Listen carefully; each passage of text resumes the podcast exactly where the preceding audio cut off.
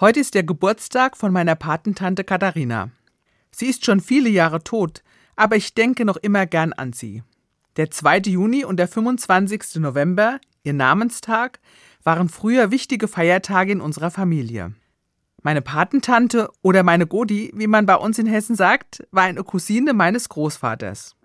Und meine Eltern haben sie wohl als Patin für mich ausgewählt, weil sie sich immer sehr um unsere Familie gekümmert hat.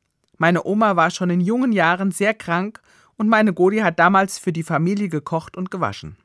Aber auch ihr Patenamt hat sie sehr ernst genommen.